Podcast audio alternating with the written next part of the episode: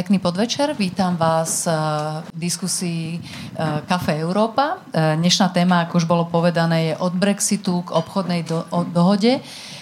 Dojde k tomu, alebo malo by k tomu dojsť za pomerne krátky čas, eh, podľa toho, ako teda sa na to pozrieme a v každom prípade eh, aj toto obdobie, aj to, čo bude následovať sa nás bude všetkých týkať, takže naozaj je o čom hovoriť, eh, je o čom diskutovať. Ja verím, že sa zapojíte.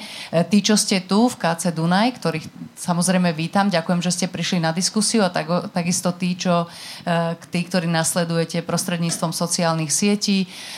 Ako je známe, môžete, môžete sa zapojiť prostredníctvom eh, Slido, eh, cez hashtag CEBA, čiže Kafe Európa Bratislava. A klás otázky, budú sa tu objavovať, budeme ich priebežne samozrejme zapájať, alebo klasicky použitím mikrofónu.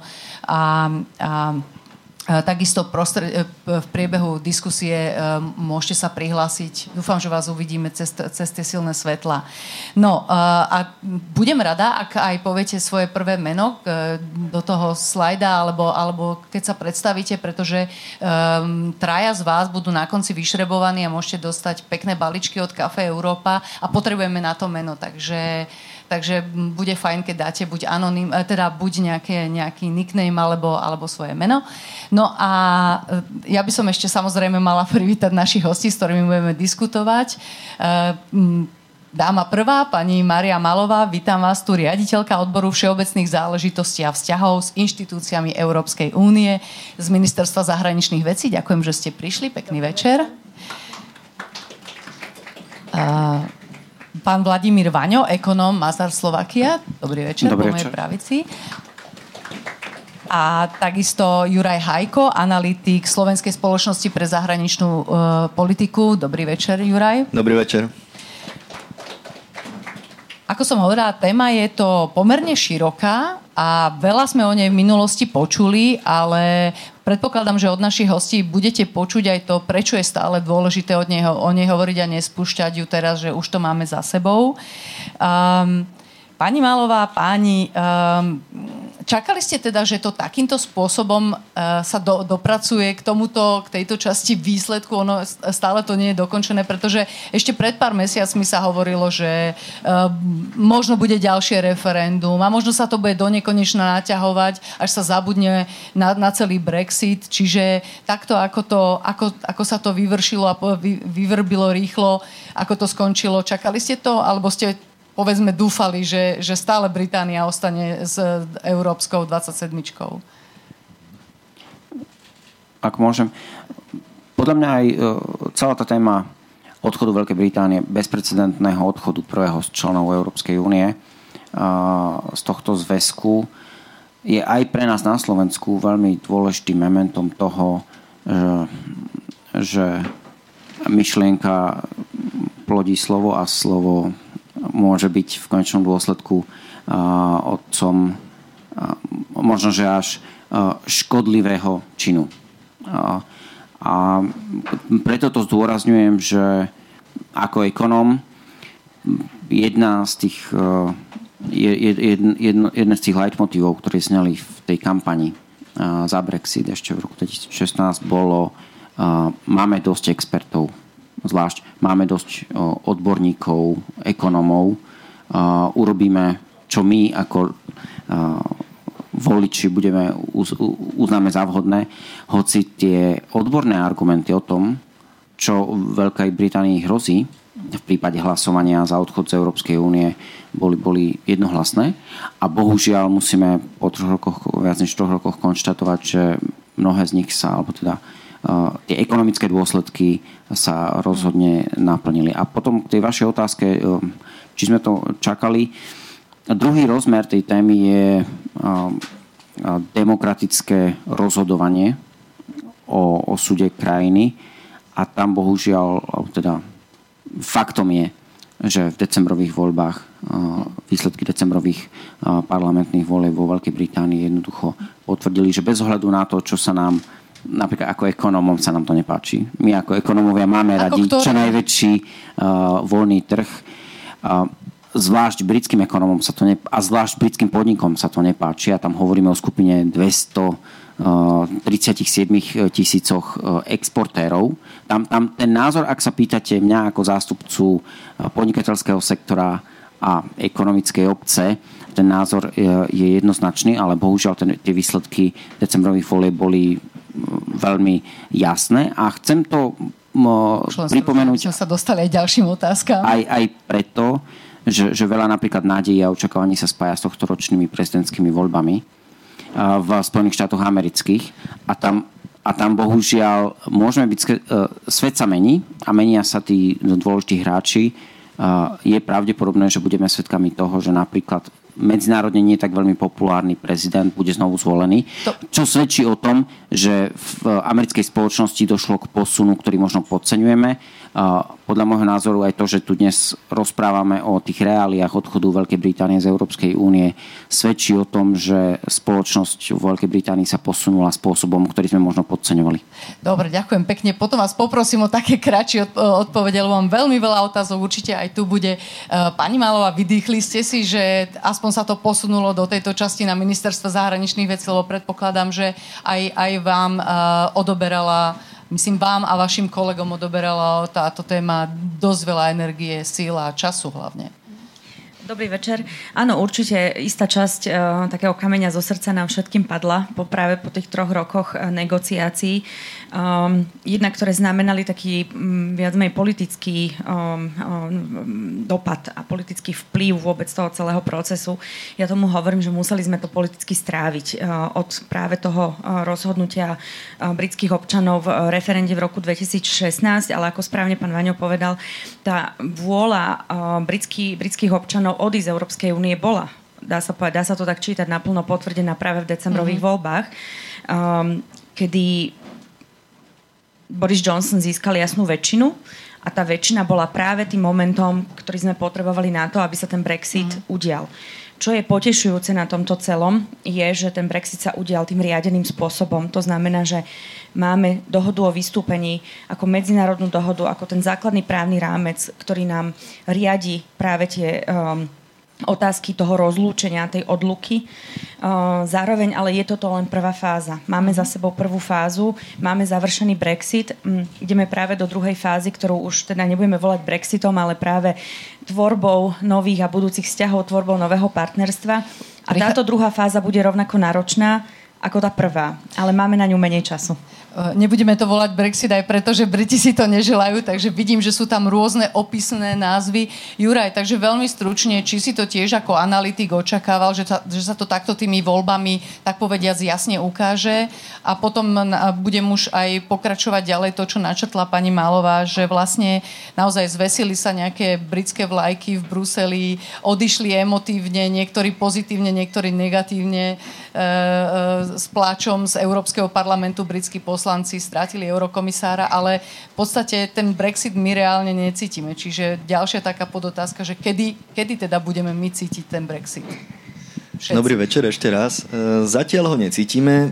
Ja by som len troška nadviazal na to, čo hovorili moji predrečníci e, a čo som hovoril, aj keď som sa ohľadom Brexitu vyjadroval inde, že jeden boj v rámci vládnej strany o tom, ako sa v tej konzervatívnej strane, ako sa vyrovnať s kritikmi únie a jeden risk sa vlastne skončil tým, čo máme teraz. Odchod členského štátu z Európskej únie. Hej?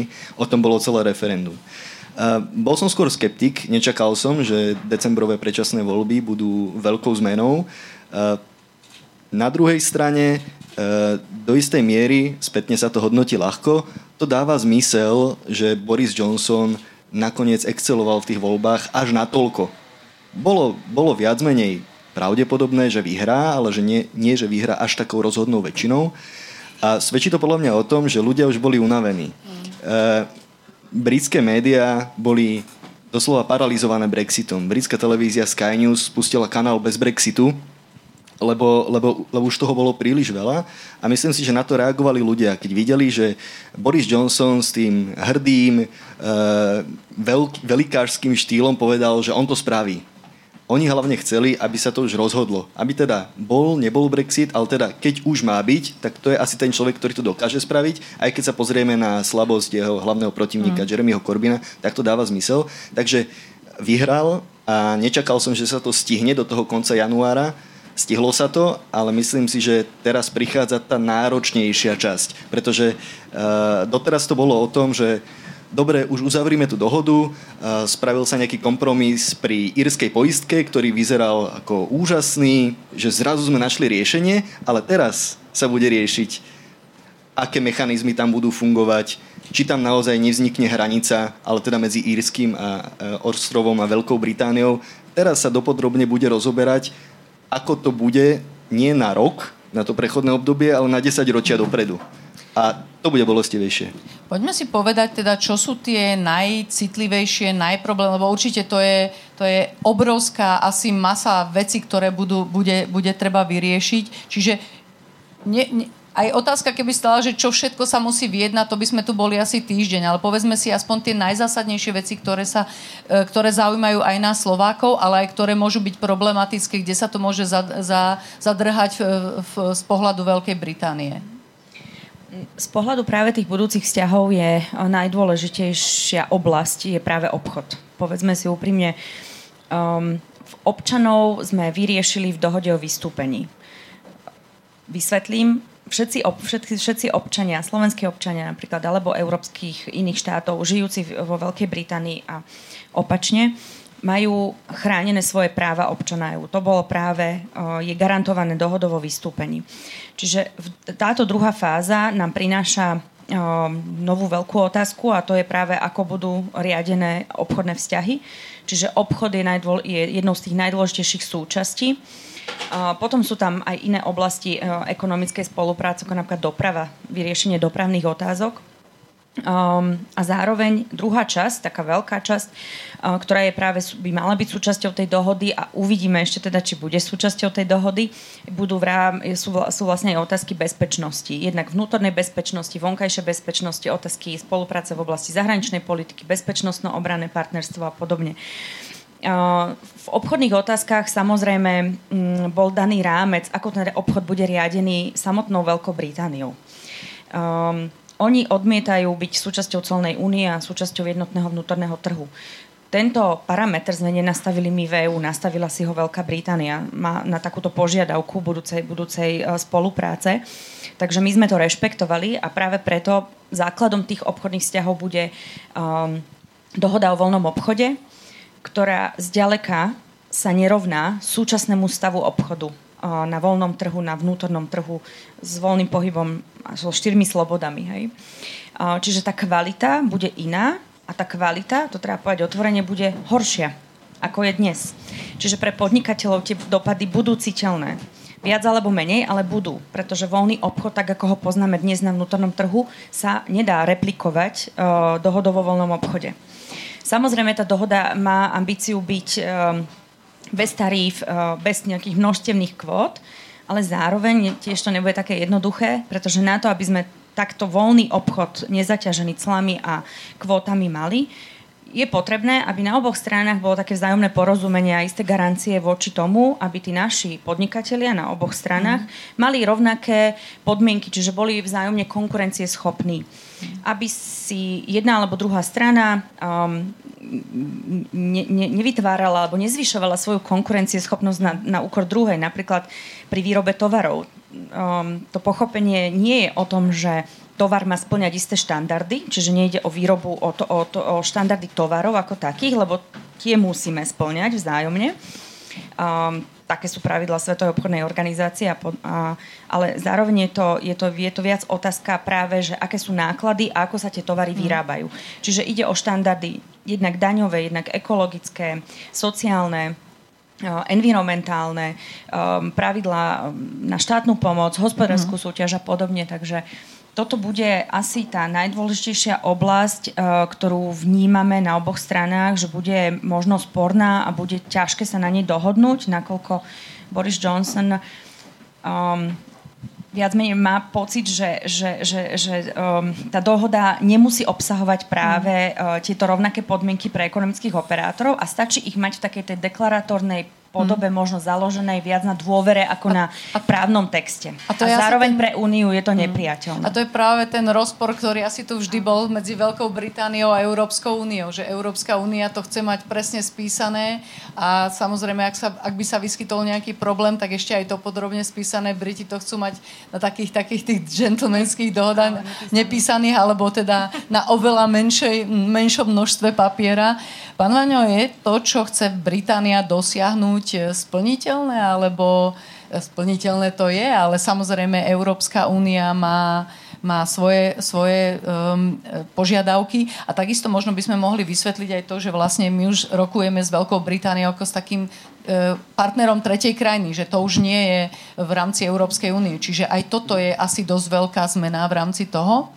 A ešte by sme možno mohli vysvetliť aj, ako sa vyjednáva. Že je to zase jeden človek za Európsku úniu, ktorý celé toto kvantum veci rieši, alebo sú tam šance aj na nejaké také bilaterálky. Potom asi toto doplníte, ale pán Vaňo možno povie k, to, k, to, k tomu, že čo môžu Briti dosiahnuť, alebo, alebo my naopak, čo môžeme dosiahnuť. Lebo niektoré veci vyzerajú, že sú veľmi vo veľkom rozpore, že, že proste nedajú sa splniť. Nož, počas uplynulých troch rokov sa ukázalo, že Európska únia, teda tá časť Európskej únie bez Veľkej Británie, naozaj dokázala vyjednávať doslova ako jeden muž, veľmi jednotne a veľmi tvrdo. A tomu možno pripísať aj to, že to trvalo dlhšie, než sa pôvodne očakávalo. Osobne si myslím, že aj v tom predlžovaní sa ukázalo, že možno Veľká Británia podcenila schopnosť jednotného postupu Európskej, Európskej únie.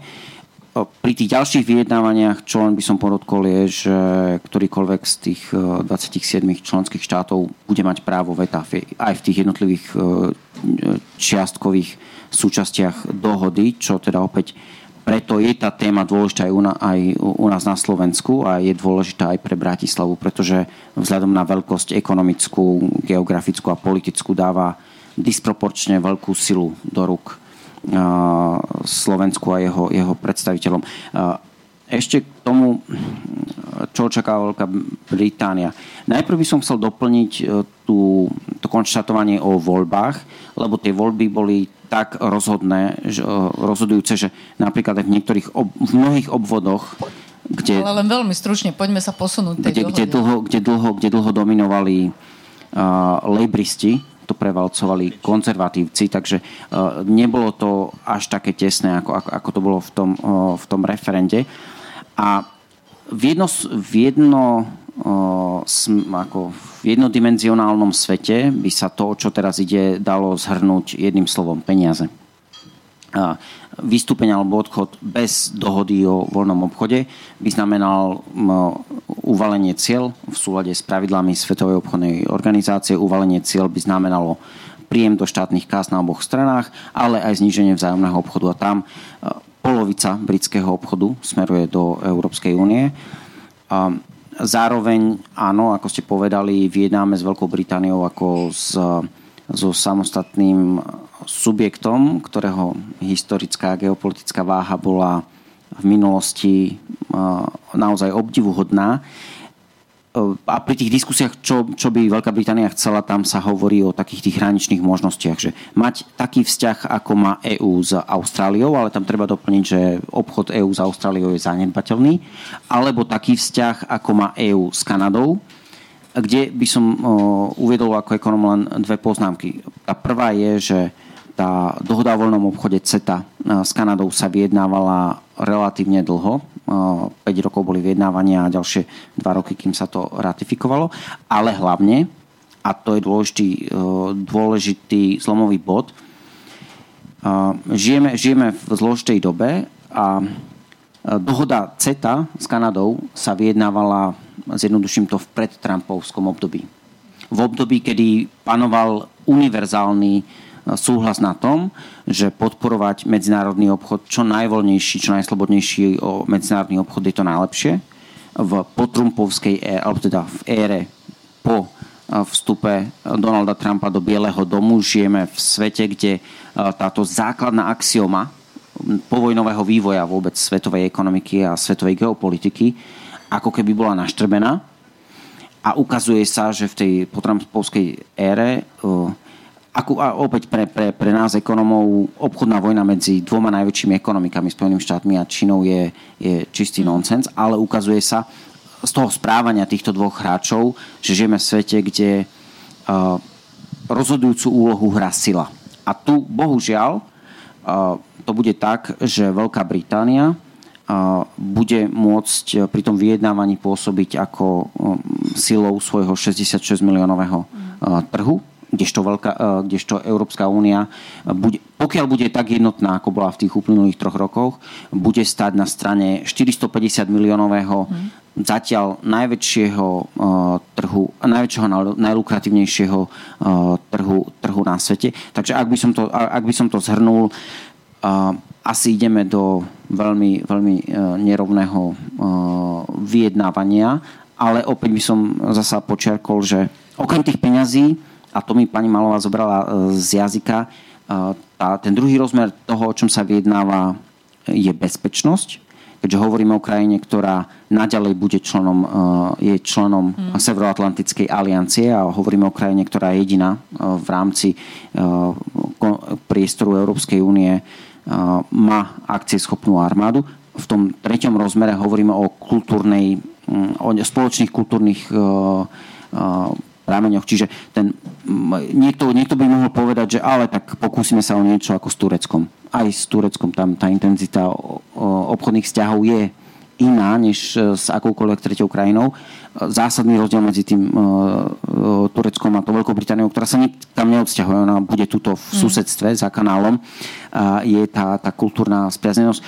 A kultúrna tam myslím nie len etnicky náboženský, ale hlavne z politicky teda v zmysle uh, úcty k demokracii a k demokratickým mm. inštitúciám. Uh, a, a len to znie posledná poznámka. Čiže v tých vyjednávaniach to vyzerá my, uh, silný ekonomický, zatiaľ globálny dominujúci hráč versus ostrovných 66 miliónov, trh o 66 uh, miliónoch spotrebiteľoch z toho rozmeru bezpečnostného a kultúrneho, z tých ďalších dimenzií o toho, čo ide, nie je v záujme Európskej únie, aby sa za kanálom nedarilo alebo, alebo, alebo spôsobiť opäť tá ekonomická situácia už e, inkasovala svoje, svoje straty, ale nie je za, určite v tých ďalších rozmeroch a, e, nie je záujmom Európskej únie spôsobiť Veľkej Británii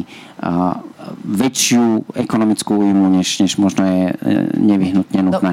No, no Čiže na jednej strane, ak som to správne pochopila, ehm, chceme mať dobré vzťahy, ale tým, že sme väčšie, väčší a máme viac krajín, tak eh, nepopustíme.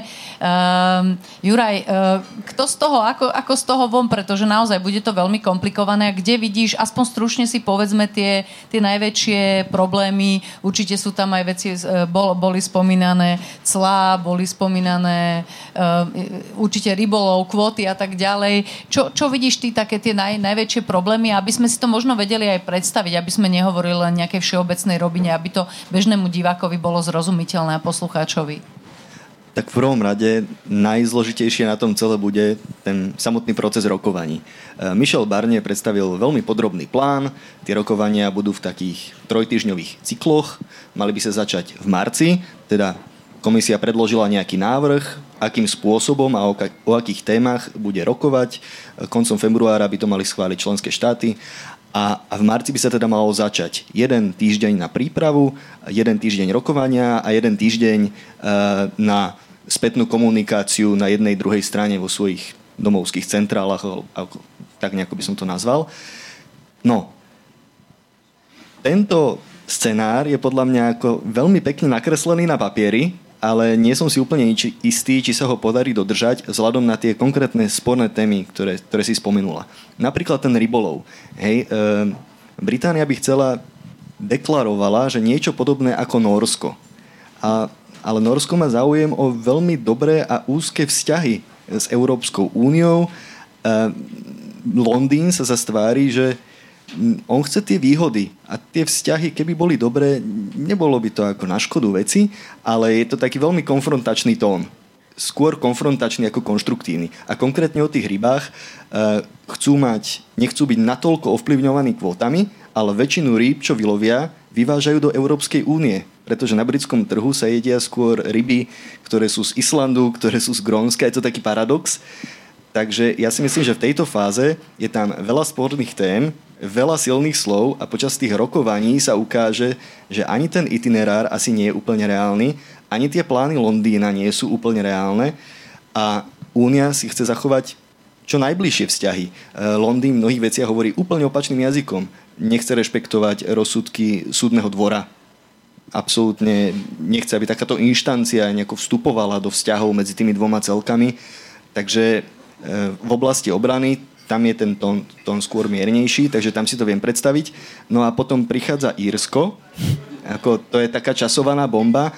A len aby som to zakončil, budem stručný, mm, samotná Británia, ako sa bude podľa mňa zmietať v dosť veľkých problémoch. Škótska premiérka chce, eh, chce hlasovanie o nezávislosti, eh, v Írsku v Írsku skončili na druhom mieste nacionalisti, ktorí hovoria o zjednotení ostrova. Jasné, Hej. ale tým chcem povedať len mm. toľko, že počas tých rokovaní, ktoré sú ako pekne na papieri nakreslené, Jasné. sa bude diať mnoho takých disruptívnych ďalších paralelných svetov a mhm. tie veľkým spôsobom ovplyvňa celé tie rokovania. No nejaké tie manévre tu už boli za posledné 3,5 roka, takže zase až také prekvapujúce to nie je, ale tak ako pán Vaňo už spomenul, že sú tu nejaké práva veta, čiže aj to je. Trošku sme ešte, povedzme, z, z pohľadu Slovenska ten mechanizmus, e, Juraj to už celkom pekne nakreslil, ale e, lebo to nie je len o, o tom, že premiér alebo, alebo prezident bude mať právo veta, ešte sú tu v podstate sú tu ešte parlamenty, ktoré tu budú schvalovať. A tak, ako sme to na, na, naznačili, ako ste to tu e, naznačili, tak ono to vyzerá naozaj e, dohoda s Kanadou 7 rokov, ale Mercosur bol myslím, že dokonca až 20 rokov.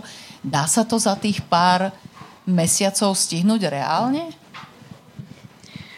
Ako by klasik povedal, keď je politická vôľa, dá sa všetko a vtedy aj tie technické e, možno nejaké prekažky sa dajú prekonať. Samozrejme, um, je správne chápanie v, tejto fáze, že tie negociácie budú náročné a môže sa podariť práve na to stanovené časové obdobie vyrokovať nejaké to základné minimum. Um, Čo sa asi podarí tým, vyrokovať? S tým, že my to časové obdobie práve stanovené v dohode o vystúpení máme flexibilnejšie samozrejme, lebo to prechodné obdobie nemusí končiť 31.12. tohto roku. Vieme ho predlžiť o rok až dva. Maximálne raz sa dá predlžiť a teda najviac na dva roky. Samozrejme, toto ale na teraz Boris Johnson odmieta. Dokonca ten zákon, ktorým sa schvalovala dohoda o vystúpení v rámci britského vnútroštátneho poriadku, v sebe zakotvil práve nemožnosť predlžiť tohto, toto obdobie. Ale máme tu medzinárodnú dohodu, ktorá je platná a teda tá možnosť bude.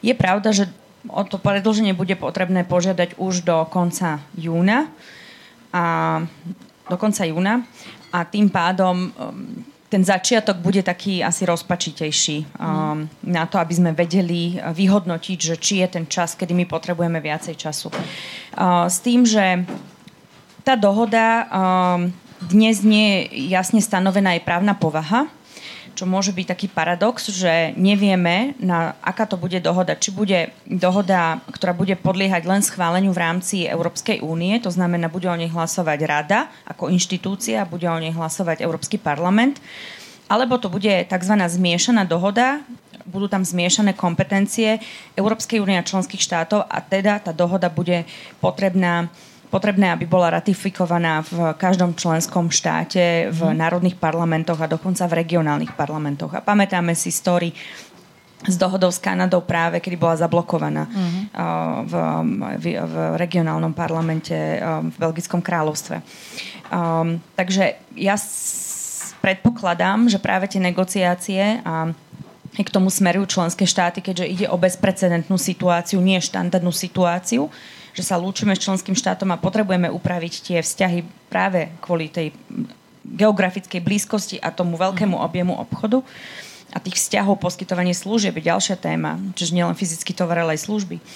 Um, bude, ša- bude snaha, aby sme možno aj isté časti uh, kompetencií, ktoré sú dnes uh, na, v členských štátoch, ako keby nejakým vyhlásením delegovali uh, na Európsku komisiu a tá bude v mene členských štátov rokovať aj tieto otázky. Mm. A na konci dňa viac menej bude potom do, rozhodnuté, a, aká, aká, aký právny, akú, akú právnu povahu bude mať tá dohoda, ale predpokladám, že tá prvá časť pôjde určite len ako EÚ dohoda, aby sme stihli práve tie ratifikačné procesy a potom bude možnosť ešte uzatvoriť nejaké dodatkové čiastkové dohody, ktoré už budú mať práve tú zmiešanú povahu a teda bude na to viac času, bude na to čas e, potom ratifikovať v parlamente.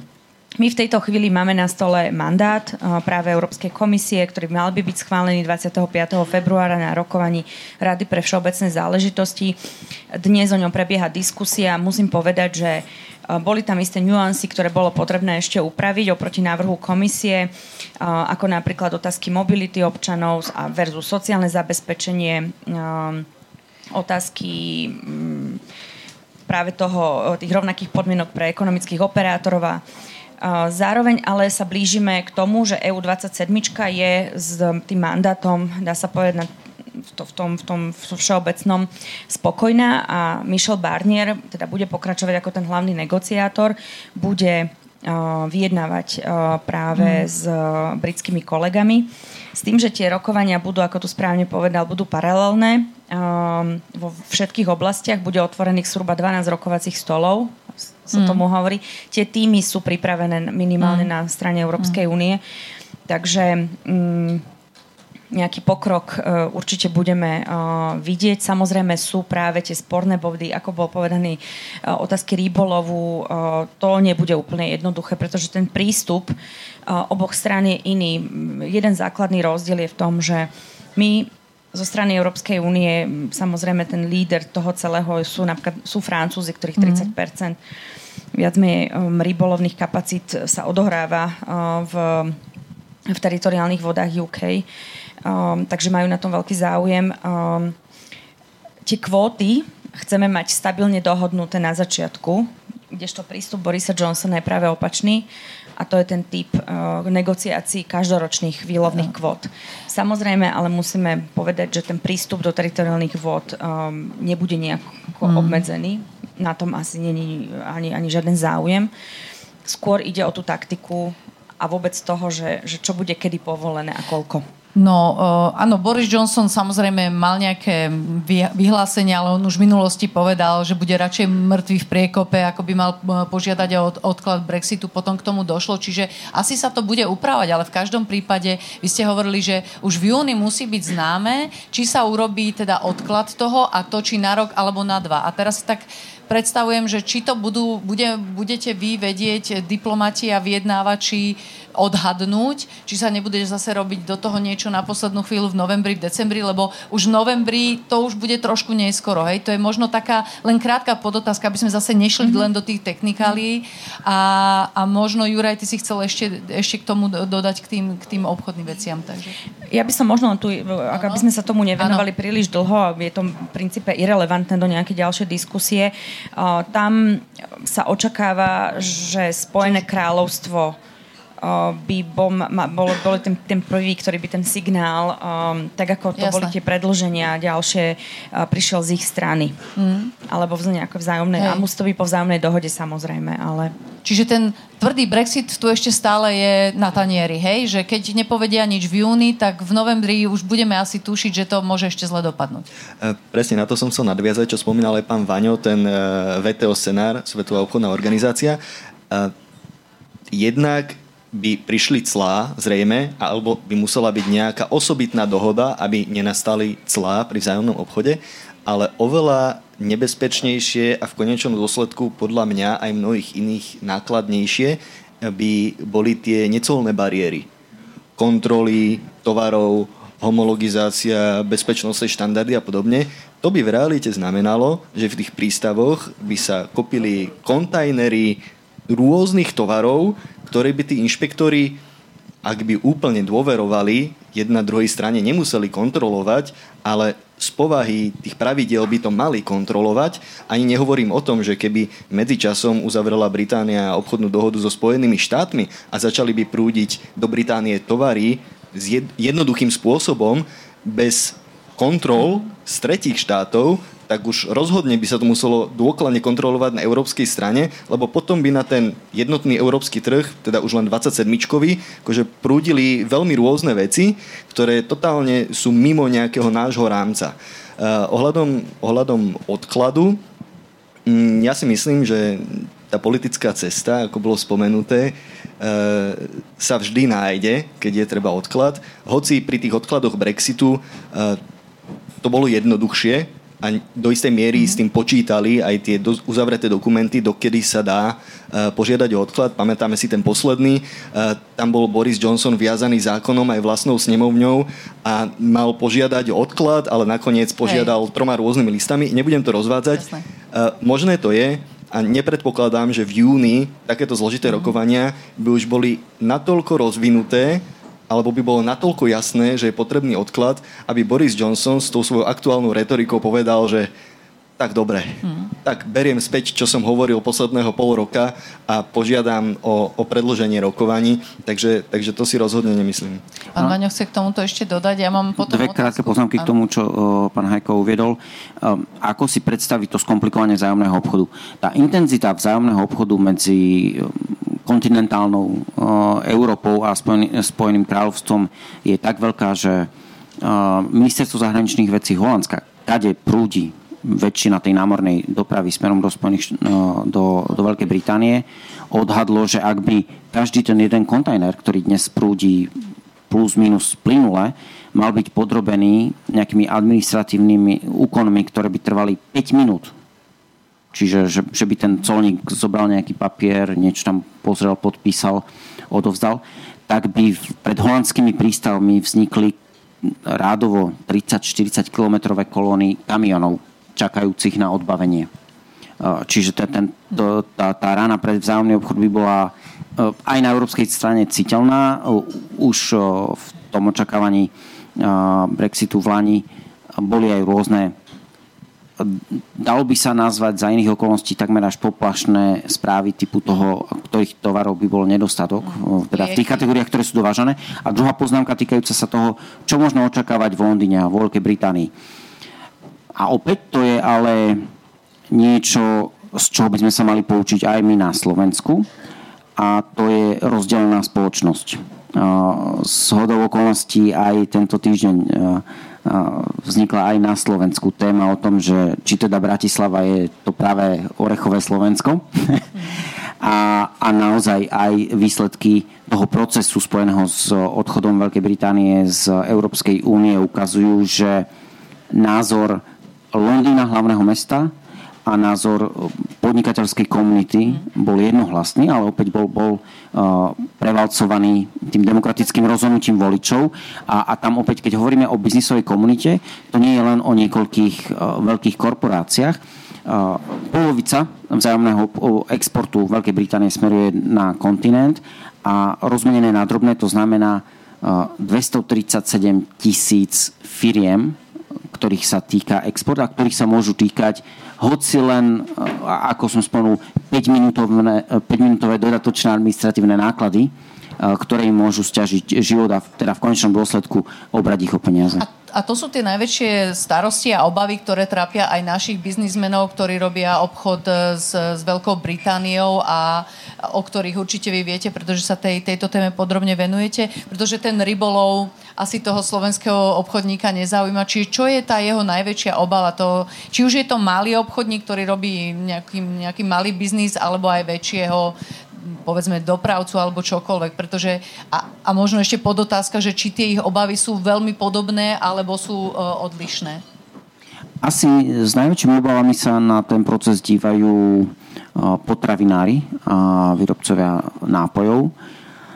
A tých, tých, pre, pre tých, pre tých e, ten odchod podľa pravidel Svetovej obchodnej organizácie môže byť e, dosť, dosť dramatický. Nepodceňoval, vzhľadom na to, že sedíme na Slovensku, nepodceňoval by som ani e, ďalší veľmi dôležitý exportný sektor Veľkej Británie a to je automobilový, automobilový trh, automobilový sektor. Ktorý, ktorý sa nás týka vzhľadom na jednu z najväčších, e, historicky najväčších investícií, ktorú na Slovensku uskutočnila automobilka Jaguar Land Rover. Áno, určite. Ten vzájomný obchod medzi Slovenskou republikou a Veľkou Britániou je v tej pozitívnej platovnej bilanci na našej strane, čiže exportujeme viac ako dovážame. Zároveň práve automobily, elektro, elektronika a vôbec aj súčiastky do automobilov a podobne tvoria zhruba 40 až 50% viac menej toho celkového exportu do Veľkej Británie. Takže sú to ako keby také tie pevné súčasti a komodity. Um, zároveň, čo sa týka potravinárstva, áno, my exportujeme, tuším, čokolády, síry asi najviac, um, ale ten vzájomný obchod není veľmi vysoký. Tam je zhruba nejakých 60 miliónov, tuším, na našej, uh, náš uh, pozitívny ako keby dopad. Uh, Um, ale určite otázky agroproduktov a potravinárstva budú um, veľkou súčasťou práve um, to, uh, tej dohody o voľnom obchode a sú to práve tí adepti uh, na kvóty a takisto aj na cla. Mhm. chcel si niečo Áno, no, hoci nie som otázky? ekonóm, ale rád by som k tomu doplnil dve veci. E, veľakrát sa hovorí o tom priamom vplyve. Čo presne my vyvážame do Veľkej Británie, ale myslím, že nejakých 6% nášho vývozu ide približne do Británie, ale menej sa hovorí o tom sekundárnom. Všetky tie súčiastky, všetky komponenty, ktoré sa použijú v tých autách vyrobených na Slovensku a ktoré sa používajú v ďalších výrobkoch, napríklad v Českej republike, v Nemecku a tie výrobky potom smerujú do Británie. Takže to je ešte to B, ktoré v konečnom dôsledku môže byť o mnoho väčšie. Vieme, koľko je na Slovensku naviazaných firiem napríklad na, na výrobu v konkrétnych automobilkách. A druhá krátka poznámka e, k Británii. Hm, hovorí sa o tom, že tie firmy stratia peniaze, keď budú kontroly, keď budú stať kontajnery a podobne, ale ono sa to dá povedať jednoduchšie. Tam tí ľudia prídu o prácu. Lebo tie firmy jednoducho budú im stať zákazky, bude im stať tovar a tí ľudia koncentrovaní v rôznych častiach Británie, takmer vo všetkých častiach Británie okrem Škótska a Londýna hlasovali za odchod. E, v tých fabrikách zrazu stračnú, začnú strácať robotu, hoci hlasovali za Brexit a podľa mňa vtedy príde to finálne uvedomenie, že aha, tak toto. Nehovoriac o tom, že to samozrejme bude vyvolávať nervozitu, čo zase sa bude ďalej odvíjať na trhoch a tak ďalej. Takže... Áno, presne ako povedal pán Hajko, v podstate uh, tam bohužiaľ sa možno obávať toho, ako to zažili Spojené štáty americké, že tí najskalnejší voliči Donalda Trumpa mnohokrát naj, na, naj uh, priamejšie pocítili dôsledky jeho obchodnej vojny tým, že teda prišli o prácu. A ešte e, krátke do, doplnenie toho, čo povedal pán Hajko. Áno, e, nezabudajme na nepriame dopady, nepriame ekonomické dopady na nás, na eurozónu. 330 e, miliónový trh používajúci spoločnú európsku menu a tam si pripomenieme, že v Lani sme zažili citeľné spomalenie rastu, ktoré prekvapilo aj Slovensko. Ešte na začiatku roka sme snívali o 4% raste HDP, skončili sme niekde okolo 2% a zrejme to riziko ďalšieho spomalenia tu pretrváva. Najväčšia ekonomika e, eurozóny Nemecko už 3 kvartály dribluje okolo, okolo nuly, teda okolo toho, či sklzne do recesie. A, a to je opäť um, to zložité na tej dobe, že aj to, aký priebeh môžu mať alebo budú mm. mať uh, tieto politické rokovania a vyjednávania po forme Brexite, môžu, uh, nie, oni, oni môžu prispieť uh, k tomu, či nájdeme nejaké dno a uh, budeme svetkami užívania rastu, alebo naopak, či sa ten rast slomí a môže aj ten negatívny šok z Brexitu prispieť k recesii. Dobre, keďže je to diskusia nás všetkých, tak ja vás poprosím, ak máte tu v, v nejakú otázku, nech sa páči, je tam nejaký mikrofón, ktorý by mohol byť v dispozícii, nech sa páči, predstavte sa, ak môžete a položte otázku a potom pôjdeme aj na slajdo. Nech sa páči. Maťo, pokiaľ teraz Únia vlastne umožní Angličanom vyjednávať s kadikým po svete, je možné, že sa im podarí vyjednať aj lepší biznis, keď budú mať šťastie. Ehm, za koľko rokov by sa im to prípadne mohlo oplatiť? Keďže krátkodobé sú negatívne biznisové veci, ale čo ja viem, 10-20 rokov už možno, že im to bude vychádzať. A, a toto, je, e, toto je naozaj vec, na ktorú britskí politici vsádzali a takisto to počúvame aj dnes stále, že síce s, e, s Spojenými štátmi majú len tretinový e, biznis ako s Európskou úniou, ale keď urobia teda tú dobrú dohodu, tak to pôjde. Čiže toto je relevantná otázka. Máme ešte nejakú ďalšiu, aby sme, otá- keď už ten mikrofón ostáva u vás? Alebo potom prejdeme na slajdo? Dobre, takže nech sa páči, odpovedzte, pán Váňa. Pán Veľmi stručne, už som to načrtol. Áno, veľmi dobre položená otázka, ale je dôležité tú otázku vyhodnocovať v kontexte a v, najmä v meniacich sa súvislostiach. Opäť inak, iná odpoveď by bola na tú otázku v dobe pred nástupom Donalda Trumpa a pred začiatkom bezprecedentnej obchodnej vojny dvoch najväčších svetových ekonomík, kedy, ako som už spomenul, platil univerzálny úzus, že podpora medzinárodného obchodu prospieva všetkým, tak ako opäť nás o tom učí teória, ale mm, presvedčila nás aj tá povinnová, povinnová prax. V inej pozícii bude Veľká Británia pri snahe vyjednávať obchodné vzťahy s tretimi krajinami. Teraz, keď sa ukazuje, že naozaj tá rozhoduje sila ak to tak veľmi zjednoduším. A tá sila Veľkej Británie bude neporovnateľná oproti 450 miliónovej Európskej únii. Rovnako tak tie krajiny, s ktorými Veľká Británia bude vyjednávať, zároveň už majú obchodné vzťahy z EÚ. Samotná EÚ má s 70 krajinami po svete bilaterálne vzťahy. Tam netreba podceňovať ani tú zložitosť toho vyjednávania a Veľká Británia má možnosť skopírovať tých 70 dohôd a zatiaľ dokázala skopírovať iba tuším 20, čiže to, to vyjednávanie s tými tretimi krajinami nie je také jednoduché. A potom matematika nepustí. Proste tá nahradiť polovicu toho vzájomného obchodu s EÚ zrejme nebude také jednoduché a opäť e, sú tam nie, niektoré, e, nazval by som, vzdušné zámky. E, napríklad vzdušné zámky týkajúce sa obnovy tesnejšieho partnerstva medzi Spojenými štátmi a Veľkou Britániou. A tam opäť Spojené štáty pred Trumpom boli iné ako sú Spojené štáty za, za, za Trumpa. A aj tam, keď už príde na lámne chleba, Pozrime sa, ako, ako USA pristupujú k Číne, ktorá, ktorá naozaj z pohľadu tých vzájomných obchodných vzťahov je oveľa dôležitejšia ako tvrdo. Netreba byť naivný uh, pri očakávaniach toho, ako tvrdo by postupovali Spojené štáty americké voči opäť uh, malej ostrovnej ekonomike. Relati- relatívne malej ostrovnej ekonomike. Aj opäť tam by som doplnil, uh, Nemci majú také dobré príslovie, ale ktoré to veľmi dobre zhr- uh, zhutňuje že Nemecko je prívalké pre Európu, pre európsky kontinent, ale príliš malé pre svet. A opäť v tom svete, kde, kde do popredia sa dostávajú skupina krajín BRICS, nielen, nielen India, Čína, ale aj Brazília,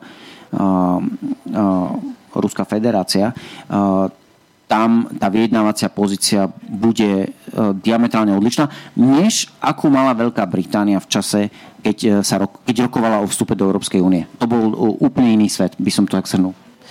Uh, Juraj, to ja si chci doplniť, ale ja by som ešte dala takú podotázku, lebo Donald Trump bol veľkým fanúšikom toho, toho Brexitu. On aj dokonca v deň Brexitu, myslím, že išiel do Škótska zahrať si golf, ale veľmi ich povzbudzoval k tomu a hovoril, že áno, urobíme spolu dobrú dohodu. Otázka je, že pre koho dobrú. V každom prípade nedá sa tam nájsť z pohľadu Britov naozaj niečo pozitívne, že budeme si sami vládnuť, sami tak povediať zbačovať, tak ako to bolo v prípade Če- rozbitia Československa? Aj keď to je neporovnateľná... Teoreticky hej. Prakticky tri krátke postrehy. Uh, kto by vyrokoval lepšiu dohodu s Britániou, výhodnejšiu? Slovensko a Británia alebo Únia a Británia? Predstavme si, že my sami ako 5 miliónový štát rokujeme s Britániou, na druhú stranu Británia rokuje s Úniou. Tie pomery sú, ak to veľmi zjednoduším, z hľadiska populácie 1 k 10. Je to jednoducho obrovský nepomer. Takže nemyslím si, že tak veľmi ľahko vyrokujú tie dohody. Druhá vec, ako sme spomínali, trvá to dlho. CETA 5 rokov, Mercosur 20 rokov a rozhodne, kým sa tá dohoda nevyrokuje, tak nejaký veľmi priaznivý vývoj by som nečakal. Napokon pri každej zlomovejšej informácii alebo nejakom medzníku Brexitu padá Libra. Takže dá sa, dá sa očakávať, že sa to stane zas. Myslím si, že je to na najvyš pravdepodobné. A tretia vec, dohoda z USA, mm, nemyslím si vonkoncom, že, že to bude až taký úspech a už vôbec nie, že to bude rýchlo. Prvá vec, uh, už teraz sú tam spory. Uh, Donald Trump povedal, že chce výhodu, ale on chce v prvom rade výhodu výhodnú pre seba, úplne logicky. Uh, povedal, že on si nemyslí, že tie štandardy uh, na úrovni potravín, ktoré teda do, dodržiava Británia a sú také ako európske, že ich chce dodržiavať. Že on tam napríklad spracovanie hydiny majú iné. Hneď, hneď skončím len ešte jednu vec k tomu. Je, je tam volebný rok. Ako ja si neviem predstaviť, ako si môže reálne uvažujúci britský politik myslieť, že počas volebného roka uzavrie veľmi rýchlo s mocnosťou, ako sú Spojené štáty, pre seba výhodnú dohodu je to také zbožné prianie, podľa mňa skôr. Je to ešte taká otázka zo, zo slajdov k tej Amerike, keď, keď sme teda pri tých britsko-amerických vzťahoch, aby sme ich uh, teda dotiahli, že či si teda myslíte, o, že sa posilnia vzájomné vzťahy Británie a Spojených štátov. Tu je dokonca otázka, že do akej miery to môže ovplyvniť voľby americké. Predpokladám, že viem, čo mi odpoviete, ale... Ak, ak môžem, uh, pani Malová ma doplní. Um, to na prvý pohľad nenápadné rozhodnutie Veľkej Británie odísť z Európskej únie prekresľuje toho veľmi veľa. A prekreslilo napríklad, a to sa podceňuje, aj to dôležité aj pre nás e, v Bratislave na Slovensku, prekreslilo vzťahy vnútri Európskej únie, teda zostávajúcej Európskej únie. Rozpadla sa taká tá tradičná silná trojnožka Paríž, Berlín, Londýn kde Londýn bol nielen zástupcom toho slobodnejšieho trhu a viacej teda bol na strane tých podnikateľov, čo aj vo východnej Európe sa oceňovalo. A, a ak budem citovať e, pozorovanie jednej holandskej novinárky, ktorá hovorila, že ak si pozriete itinerár ministerstva zahraničných vecí v Berlíne a v Paríži, tak zistíte ako nevydané veci, že odrazu sa zintenzívnila komunikácia a cestovanie a hľadanie strategických partnerov v rámci Európskej únie na, na uh, in, iné krajiny, než, než dovtedy to bolo uh, zvyčajné alebo sa podceňovalo. Uh, taký najviditeľnejší príklad bola cesta francúzského prezidenta do Varšavy a nejaká snaha o ako keby nastolenie tej novej osy v rámci zvyšnej Európskej únie Paríž, Berlín, Varšava. K vašej otázke. Rovnako tak netreba podceňovať to, že kým doteraz tie, tie geopolitické vzťahy Veľkej Británie boli veľmi silno ukotvené v Európskej únii, že sa zrejme to testovanie a hľadanie a vôbec prekresľovanie tej mapy uh, geopolitických vzťahov uh, udeje aj v prípade Londýna, tak ako sa deje vnútri Európskej únie? Tak uh, Británia bola vždy takým tým predvojom k, k Spojeným štátom aj pre Európsku úniu. Častokrát bola takým tým predskokanom, keď sa rokovalo o niečom. Čiže čo, očakávate, že tie vzťahy sa naozaj nejakým spôsobom ešte viac blížia? Otázka anonima. Hej, tá otázka bola viac, že či ovplyvňa voľby. A to bola druhá časť, hej. Čiže jedna bola, že či sa zblížia viac a či to ovplyvní voľby. Ako myslím si, že americké voľby môže ovplyvniť veľa vecí, ale nebola by som fanúšikom tvrdenia, že by to práve Brexit by ovplyvňoval voľby, prezidentské voľby v, Spo- v Spojených štátoch. Um, samozrejme z toho analytického pohľadu um, sa dá tá situácia tých dopadov komentovať rôzne. Tak ako už povedal pán Vaňo, samozrejme odchod Veľkej Británie bude mať dopad na tú vnútornú na tie vnútorné siločiary a tie záujmy vplyvu um, alebo um, tie partnerstva, ako boli už len napríklad využívanie um, um, väčšiny um, v, v spolurozhodovacej procedúre a tie počty 55-65 Eh, počet obyvateľov a počet členských štátov, ktoré má, môžu napríklad zablokovať nejaký návrh. Samozrejme, tam sa to bude meniť. Um, na sile získavajú veľké členské štáty ako Francúzi, Nemci, um, Španieli, napríklad Poliaci posilnia práve týmto odchodom v tej súvahe konečnej. Mm. Čiže áno, isté tie partnerstva sa, sa môžu ako keby meniť, ale zároveň tá, ten záujem um, je udržiavať tú vnútornú kohéziu, politickú kohéziu v rámci EU27 a zároveň by som nadviazala aj potom versus um, Spojené kráľovstvo. Um, určite sa Veľká Británia stane našim ekonomickým konkurentom. O tom netreba pochybovať. Zároveň ale je nebezpečné tvrdiť, že sa stane našim strategickým alebo nepriateľom alebo nejakým politickým nepriateľom. Veľká Británia fakt neodchádza z Európy a ostáva v tom našom, už to bolo spomínané, aj hodnotovom, aj politickom ako keby ukotvení, vyznávajúc tie hodnoty, na ktorých je založená sú založené európske štáty a, a Európska únia ako taká. Takže ostáva našim geopolitickým partnerom, ostáva na tom geopolitickom orbite a takisto výzaví Spojené štáty viac menej ten transatlantický um, um, vzťah je veľmi dôležitý, treba ho posilňovať. Um, akokoľvek aj dopadnú prezidentské voľby, je to fakt, s ktorým treba pracovať a ten vzťah uh, sa môže um, rozvíjať ďalej a je to jediné bezpečnostné partnerstvo, ktoré Európska únia má. Akokoľvek Spojené štáty môžu um, performovať alebo vytvárať nejakú ten politický tlak voči v rámci obchodnej politiky, rozhodne uh, neexistuje iné lepšie partnerstvo pre Európsku úniu ako to partnerstvo, ktoré je naviazané práve na Spojené štáty a do toho patrí aj Veľká Británia. Dobre, poďme ďalej aj teda k e, otázkam a mimochodom tam už len dodať, že akokoľvek to dopadne v Spojených štátoch, je to už len na ďalšie 4 roky. Uh, je tu taká otázka smerom k, k Slovákom. Uh, pani Malová, vy ste to už na začiatku diskusie hovorili, ale poďme možno ešte viac aj do tejto, lebo to viacerých ľudí zaujíma. Čo sa teda zmení pre Slovákov, čo sa týka cestovania, zahraničného štúdia alebo práce na diálku? Vy ste hovorila o takom tom kvázi chránenom štatúte, ale uh, zrejme na začiatku nič, naďalej chodíme na občianské preukazy, neplatíme víza, uh, študenti môžu byť, ale naozaj toto sa môže po 1. januári zmeniť. Takže ako sa to zmení? A možno ja by som mala ešte k tomu podotázku. Vy ste hovorili, že teraz tam stále môžu prúdiť ľudia a je im garantované práva občana, ale je to stále aj teraz v tomto období? Čiže majú tí občania, ktorí Sloven, Slováci napríklad, ktorí tam žijú už 5-6 rokov, tie isté garancie financie, ako povedzme, keby som sa zbalila a išla tam ja teraz niekedy v júni? Áno, um, práve to prechodné obdobie um, ukotvuje a konzervuje dnešný stav.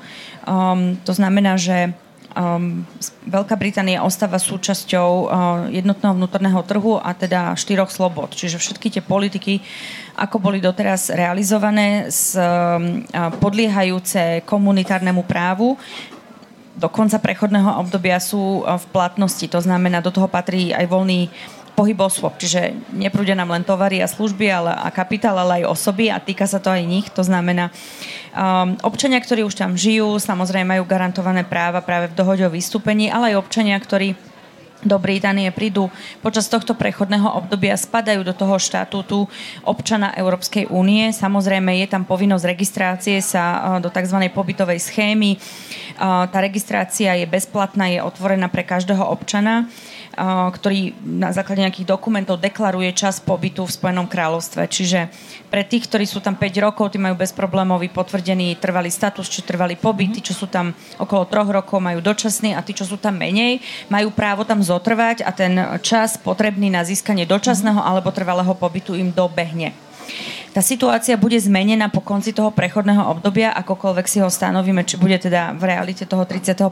decembra 2020, alebo budeme posúvať to prechodné obdobie, ale v každom prípade sa tie vzťahy zmenia voľný pohyb nebude možný um, uh, tohto typu, ako je dnes. Um, Británia plánuje zaviesť tzv. imigračný zákon, ktorý bude mať um, um, stanovať isté podmienky práve na vstup do Británie, najmä na vstup na pracovný trh. Asi to treba ako, ako najväčšiu vec mm-hmm. zdôrazniť. Lebo samozrejme turisti um, pravdepodobne nebudú mať zamedzený pohyb. Uh, do 90 dní sa budú môcť bez akékoľvek registrácie zdržiavať na území Spojeného kráľovstva. Môžu tam ešte v priebehu tohto roka cestovať na občianske preukazy. To bola aj súčasť vašej otázky. A od 2021 priebežne, nemáme ešte stanovený jasný dátum, bude už Británia potom na cestovanie vyžadovať platný cestovný pas.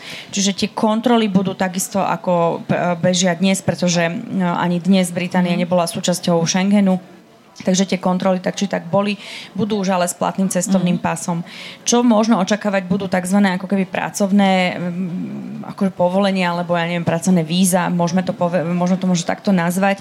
Čiže nebude tam automaticky uh, povolenie e, na prácu len z titulu toho, že si tú prácu nájdem, bude to podliehať práve tomu, tomu pol, pol, pol, pol, povolovaciemu konaniu. Čiže budem... Od orgánov. Čiže nemôžem povedzme prísť s ruksakom a hľadať si tú prácu priamo na mieste, musí mať vo vopred tú prácu vybavenú, aby som, aby som tam mohol prísť, hej? To hovoríme to už o tom budúcom období. O tom budúcom čiže období. do konca roka to môžete urobiť už po budúcom roku, alebo ako, ako nám skončí to prechodné obdobie, tak to už e, bude podliehať inému režimu. A zahraničné štúdium plus Erasmus, pretože to je veľmi obľúbený uh, projekt, ktorý navyše nezahrňa len krajiny Európskej únie, aj mnohé mm. iné krajiny. Takže Samozrejme, to osta- toto je veľmi dôležitá otázka. Je to tzv. pod hlavičkou vlastne účasť účasť e, Spojeného kráľovstva na programoch Európskej únie. Samozrejme sú programy, o ktoré má záujem Veľká Británia, na ktorých má záujem participovať aj naďalej. Jedným z nich je Erasmus, potom sú to pro- programy ako Horizon alebo účasť napríklad na projektoch obranej spolupráce, účasť na Európskom obrannom fonde. Toto všetko ale bude uh, súčasťou viac tých, tých vyjednávaní v najbližších mesiacoch, za akých podmienok a zároveň, keďže ide o EU programy, ktoré sa platia z, z spoločného európskeho rozpočtu, tak určite jednou z tých základných podmienok bude finančná participácia. Británia o to záujem má, aj o, ten, aj o program Erasmus, aj o participáciu práve na um, uh, tom programe Horizont. Takže predpokladáme, že ak bude dohoda v tejto oblasti, tak naši študenti na tie krátkodobé uh, študijné pobyty do Británie budú môcť uh, vycestovať. Mm. Ale je to fakt otázka dohody už. Pán Maňo, je tam taká zaujímavá otázka, že Brexit uškotí najviac podnikateľom, hovorí uh, teda uh, expert, teda hovorí náš Karol, myslím, že je tam, alebo neviem, aké meno, zle tam vidím. Áno. Prečo má to bežných ľudí trápiť to, čo sa týka najbohatšej vrstvy? Jednou vetou, podnikatelia sú zamestnávateľia ako, spane, ako spomenul, a opäť rozmenené na drobné. 237 tisíc britských firiem bude mať stiaženú situáciu v zahraničnom obchode. Predstavme si, že by v každej z tých firiem to znamenalo zníženie zamestnanosti o ľubovoľné, ľubovoľné číslo. Čo teda opäť to, to stiaženie situácie bude predstavovať aj tlak na, na náklady vrátane, vrátane zamestnanosti. A opäť počerknem, v tom období, ktoré je relatívne nie veľmi šťastné na obidvoch stranách uh, Lamanského prielivu, a teda aj v uh, eurozóne sme svedkami spomalenia a uh, oslabenie rastu zaznamenali aj vo Veľkej Británii. Tie, opäť, a to, toto je typ otázky, podobnej ako boli tie vyhlásenia v predreferendovej kampani, že Mali sme dosť expertov a odborníkov a ekonomov. Urobme si po svojom. Ukázalo sa, pán Hajko spomenul, vývoj britskej Libry, vývoj britskej ekonomiky, zahraničného obchodu, rozhodnutia alebo ekonomické dôsledky, ktoré sa týkajú aj, aj bežnej, bežnej populácie. Z, tej, z toho ekonomického pohľadu odstrihnutie sa od najväčšieho a najlukratívnejšieho voľného trhu na svete jednoducho nie je, nemôže byť a nebude bezbolestné a bez nákladov.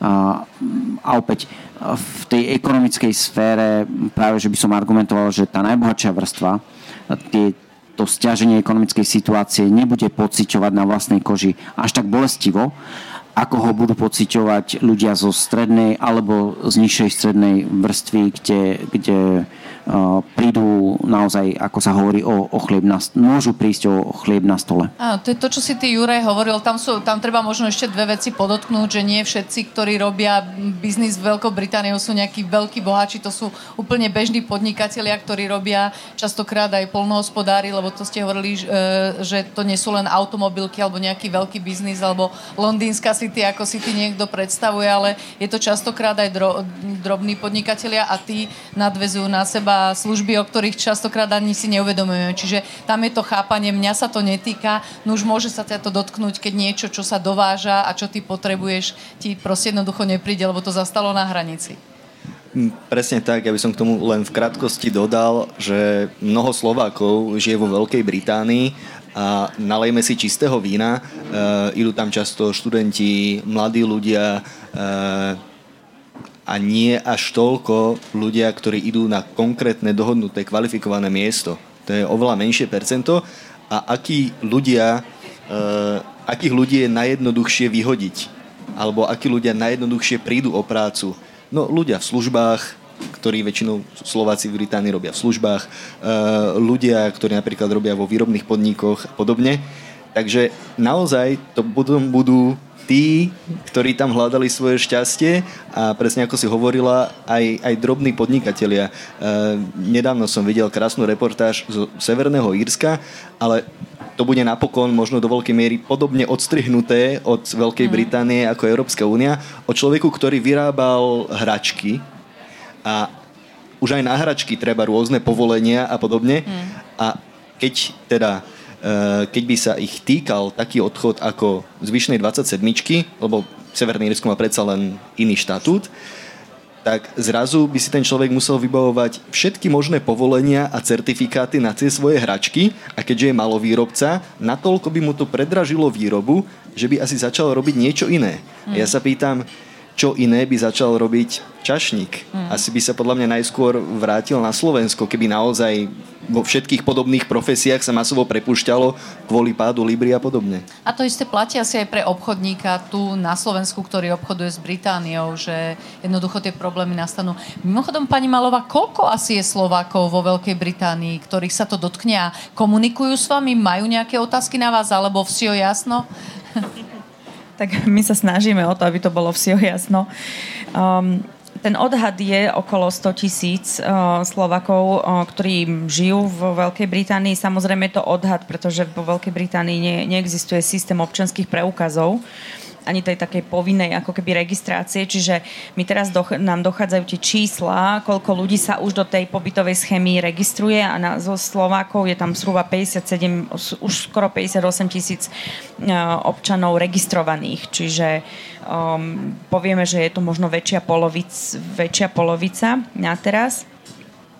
Tá komunikácia uh, samozrejme v priebehu tých troch rokov um, bola z našej strany aktívna zo strany nášho zastupiteľského úradu prostredníctvom aj sociálnych sietí, tlačových vyhlásení, prostredníctvom našej webovej stránky.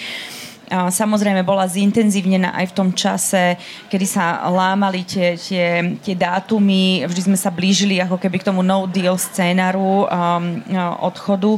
Um, tam viac menej na strane uh, Európskej únie, ale aj potom členských štátov práve boli príjmané také krízové opatrenia. My sme schválili uh, v Národnej rade zákon tzv. let Brexit, ktorý v princípe dnes nie je, nie je účinný.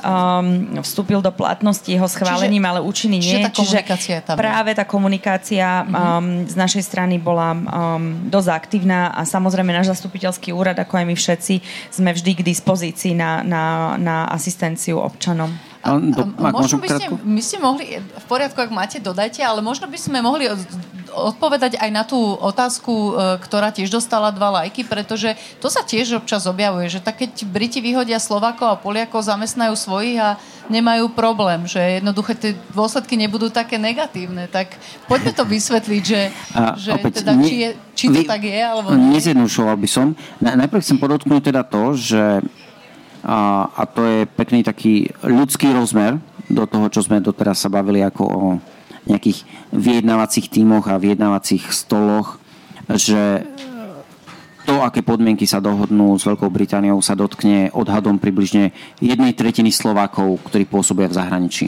Od, odhad, odhadom, čo je logické vzhľadom na to, že Veľká Británia bola jednou z tých krajín, ktoré neuplatňovali prechodné obdobie a hneď po vstupe Slovenska do Európskej únie otvorila svoj pracovný trh už v roku 2004. Takže z toho pohľadu poviem rovno rodinných vzťahov ktoré Slovensko má s Veľkou Britániou, lebo za každým tým, za tými 100 tisíc ľuďmi sú ich e, e, rodičia príbuzní na Slovensku. A tam tá intenzita vzťahov je neporovnateľne väčšia, než to teda, že ak povieme, že Veľká Británia je našim 5. alebo 6. najväčším exportným partnerom. A, a potom, čo sa týka, netreba maľovať e, čerta na stenu, pretože opäť aj z pohľadu Veľkej Británie tá situácia je komplikovaná. Tí ľudia tam pracujú nie preto, že by zobrali, teda zahrať iní, iní občania iných členských krajín Európskej únie tam nepracujú, pretože by brali prácu miestnym ľuďom, ale pretože rast ekonomiky kombinovaný s vývojom demografie bol taký, že tá pracovná sila tam je potrebná a sú sektory, ktoré sú naozaj závislé od tej zahraničnej pracovnej sily a to je nielen doprava, poľnohospodárstvo, dokonca tak kľúčový a podľa niektorých strategický e, sektor ako zdravotníctvo, najmä v, v tých e, pracovných pozíciách e, personálu je závislé od, od tých zahraničných pracovníkov. Takže Slovakov v, v Veľkej Británii nečaká žiadna Sodoma Gomora, ale to, čo spomenul pán Hajko, ak by došlo k cyklickému spomaleniu a ak by sa ekonomika tým firmám, kde Slováci pôsobia, prestalo dariť, možno sa domnievať, že, že a, a, asi, a zvlášť keby teda Británia sa ocitla v tej pozícii ako keby chladného odmietnutia a nejakého konkurenčného subjektu, je možné očakávať nejaké recipročné správanie a ten postoj, že v prípade e, poklesu zamestnanosti, že ten pokles zamestnanosti by sa mohol disproporčne dotknúť e, tých e, pracovníkov z iných krajín, teda z krajín Európskej únie. Ja by som ešte, eh, máme nejakých 15 minút zhruba slabších, tak eh, keby ste mali nejakú otázku z publika, alebo budeme pokračovať slajdov, žiadnu ruku nevidím hore. Dobre, pokračujeme teda. Je to taká, alebo Juraj, ty si chcel ešte doplniť? Áno, ja by som v tej otázke uh, chcel, chcel doplniť uh, a zareagovať aj na pána. Uh, Pozrime sa, pozrime sa na Slovensko, hej, že e, slovenské fabriky. Na Slovensku vozíme do Jaguaru Land Rover, e, Srbov, Maďarov, Macedončanov. Keď idete na stavbu, počujete často Ukrajinčinu. A to nie je preto, že oni by brali Slovákom prácu, ale že Slováci, hoci máme rekordne nízku nezamestnanosť, tak regionálne je pomerne vysoká. Ale pretože Slováci mnohokrát tie miesta alebo tie, tú robotu už nechcú robiť tak vozíme ľudí tiež zo zahraničia, takže... Áno, ale je to taká typická otázka, ktorá ano. sa objavuje, treba na ňu odpovedať a treba ju vysvetliť. Samozrejme. Uh, je... ak, ak, ak môžem súčne, ale opäť, aj to, že vôbec vzniká taká otázka, to bohužiaľ je ten uh, maligný alebo zhubný návrat v myslení pred to obdobie, kedy sme uznávali, že voľný pohyb kapitálu, tovarov, služieb a osôb je to optimálne pre ekonomický rozvoj a pre rozvoj spoločnosti a bohužiaľ sme svedkami takého ako keby návratu alebo renesancie ekonomického nacionalizmu, mm. ale však si my tu sami a prečo robiť ten, ten obchod opäť uh, platí uh, že, že tí ľudia, ktorí sa uplatnili napríklad v zahraničí. Mnohokrát ide o dve skupiny. O super expertov, ktorí majú tak vysokú kvalifikáciu, že tu na Slovensku by sme ten ich talent a ten ich potenciál nedokázali využiť a hlavne rozvinúť. Ale potom aj o ľudí, ktorí robia možno prácu, ktorú by vedeli robiť na Slovensku, tzv. tzv. tie modré goliere, ale, ale v tom zahraničí oni a ich rodiny z toho majú neporovnateľne lepší ekonomický efekt. A tu treba povedať, že Veľká Británia bola prvá, ktorá nám vlastne otvorila priestor, že naši ľudia tam mohli ísť, kým ešte v Nemecku, v Rakúsku a podobne bližšie krajiny, o ktoré bol záujem, to nebolo možné. Je to celkom zaujímavá otázka, tak poďme aspoň stručne. Londýn ala Singapur. Pán Vaňo, viete si predstaviť takýto model? Tiež ob, občas sa to objavuje? Dobrá a zložitá otázka. Stručne považujem to za nepravdepodobné, že by sa Londýn rozvinul ako nejaká zóna super slobodného, voľného predsa len ten tlak a záujem, aby Veľká Británia mala prístup na európsky trh, ten nezmizne. Možno, že sa budú hľadať nejaké iné odbytišťa, ale to bude trvať rádovo veľmi dlho, ak to vôbec bude možné. Takže istá miera koncenzu na tom, čo vyžaduje Európska únia vo vzájomnom dohode, tam bude nevyhnutná, čo teda odpovedá. Predsa len Singapur aj geograficky je niekde inde. Ak by Brexitom Veľká Británia sa odsunula niekam k Newfoundlandu, niekde blízko, blízko Spojených štátov amerických, zrejme možno by sa dalo takom niečo uvažovať, ale to nebude tá, tá geografická obchodná realita a ja si myslím, že tie, tie vyjednávacie pozície sú veľmi silné. Opäť e, Európska únia má za sebou, dá sa povedať, veľmi úspešný track record, veľmi úspešný, úspešnú skúsenosť s tým jednotným vyjednávaním a zrejme bude chcieť pokračovať v takomto tvrdom prístupe a nakoniec sa bude musieť nájsť nejaký kompromis uprostred.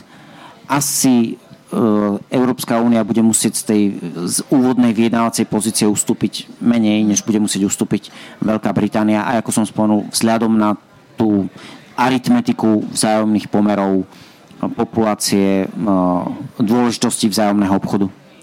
Juraj, ty si to už spomínal párkrát, ja som ti to tak ako si dávala do úzadia, ale poďme aspoň stručne povedať. Ty si tu naznačoval Írsko, Severné Írsko, Škótsko. Škóti chcú vypísať referendum, uvidíme, či im to Británia dovolí. Ako si hovoril teraz, v Írsku uh, Sinn Féin veľmi bodovala, to je veľmi problematická vzhľadom na, na, na svoj vzťah s Írskou republikánskou armádou, uh, teroristickou organizáciou. Tiež chcú mať referendum o zjednotení Írska. Je tu naozaj hrozba, že kým sa toto všetko všetko dorieši, tak e, Veľká Británia nakoniec by nemusela byť e, ani taká veľká, ako je a prísť o, o, o čas teritorií, že, že jednoducho, e, nakoľko je toto vážna hrozba, okrem toho, že nám, analytikom, sa o tom ra, veľmi dobre rozpráva. Samozrejme, je to taká vďačná téma. Pýta sa to.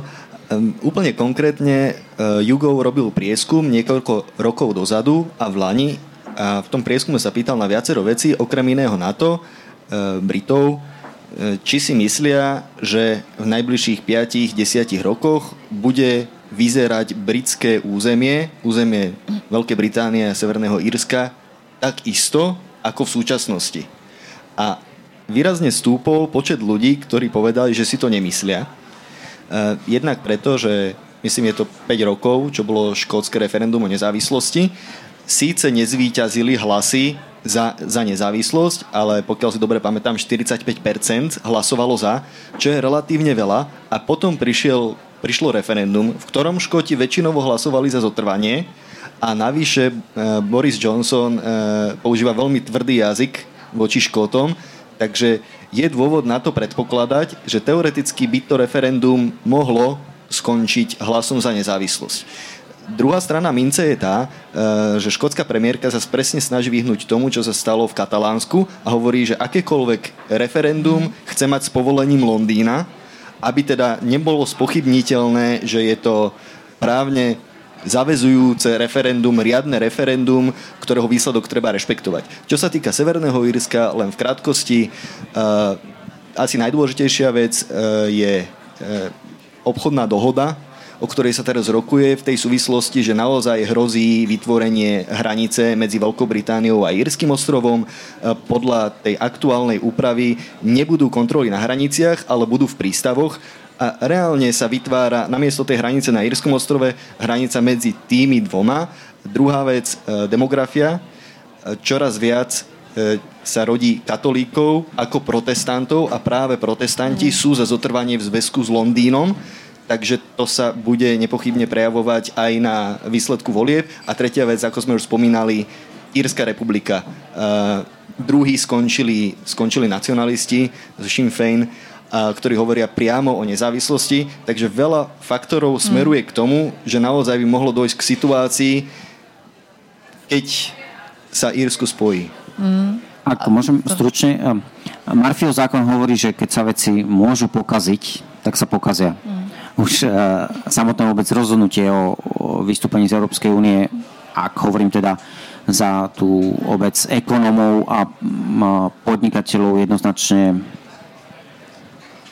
história ukáže, ale, ale sú názory, že, že to bolo, bola historická, historická chyba, ale tu poznámka k tým úvahám o živelnom rozpade Veľkej Británie.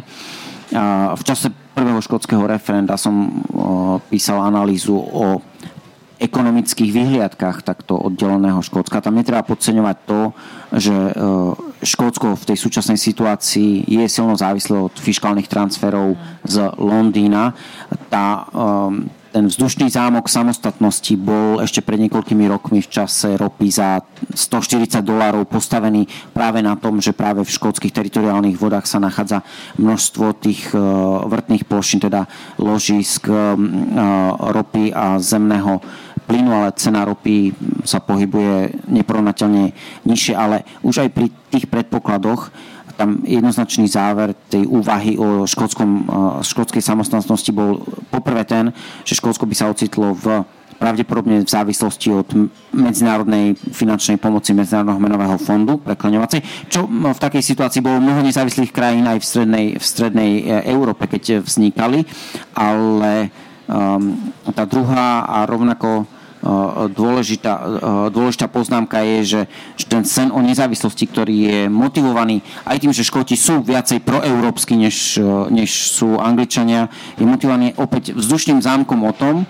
že sa vrátia do EÚ nejako no. veľmi skoro a tam treba zbrzdiť, lebo ak by vzniklo nezávislé Škótsko, ten proces vyjednávania vstupu do EÚ by bol taký istý ako proces vyjednávania s ktoroukoľvek inou krajinou a tam si treba pripomenúť, že krajiny ako Srbsko, ktoré sú opäť oveľa bližšie, usilujú sa o ten vstup do EÚ 20 rokov, ak to zjednoduším, a sú obkolesené.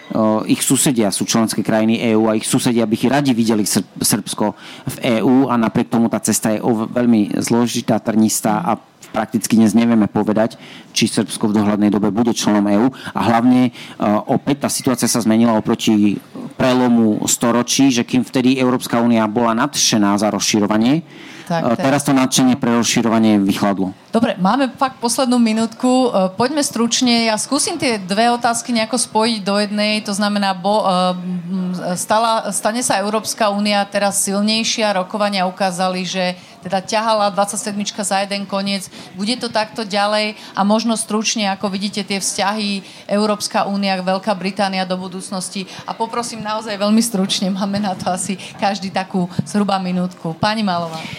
Samozrejme je záujem, aby EU e 27 bola jednotná e, a ťahala za jeden koniec. Jednak v týchto rokovaniach samozrejme, ktoré máme um, s Veľkou Britániou, um, pri obchodnej dohode a pri tých iných parametroch uh, tej dohody, vrátanie práve tých otázka, otázok bezpečnosti. Um, zároveň ale áno, máme veľké projekty uh, na stole na ďalšie obdobie. Mali sme voľby do Európskeho parlamentu, máme novú komisiu a je potrebné sústrediť tú pozornosť, politickú pozornosť a praktickú pozornosť práve aj na tie iné agendy, kde je potrebné, aby Európska, európske štáty spolupracovali. Máme pred sebou veľký projekt na 30 rokov a to je dosiahnutie klimatickej neutrality do roku 2050. Máme výzvy, ktoré nám prináša digitálna revolúcia.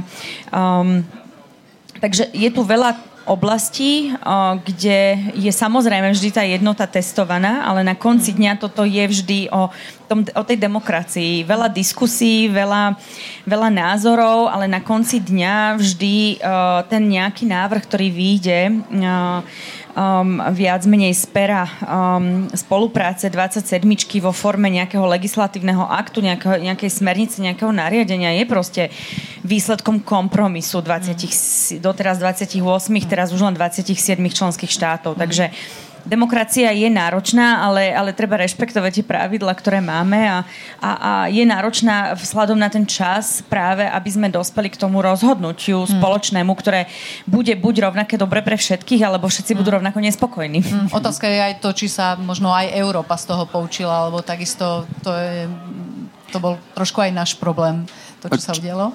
Číňania hovoria, že kríza je príležitosť a podľa mňa tá kríza súvisiaca s odchodom Veľkej Británie pomohla zjednotiť alebo nájsť nejaké mechanizmy jednotného postoja naozaj jeden za všetkých, všetci za jedného doslo, doslova, čo prinieslo aj svoje výsledky v tom vyjednávaní.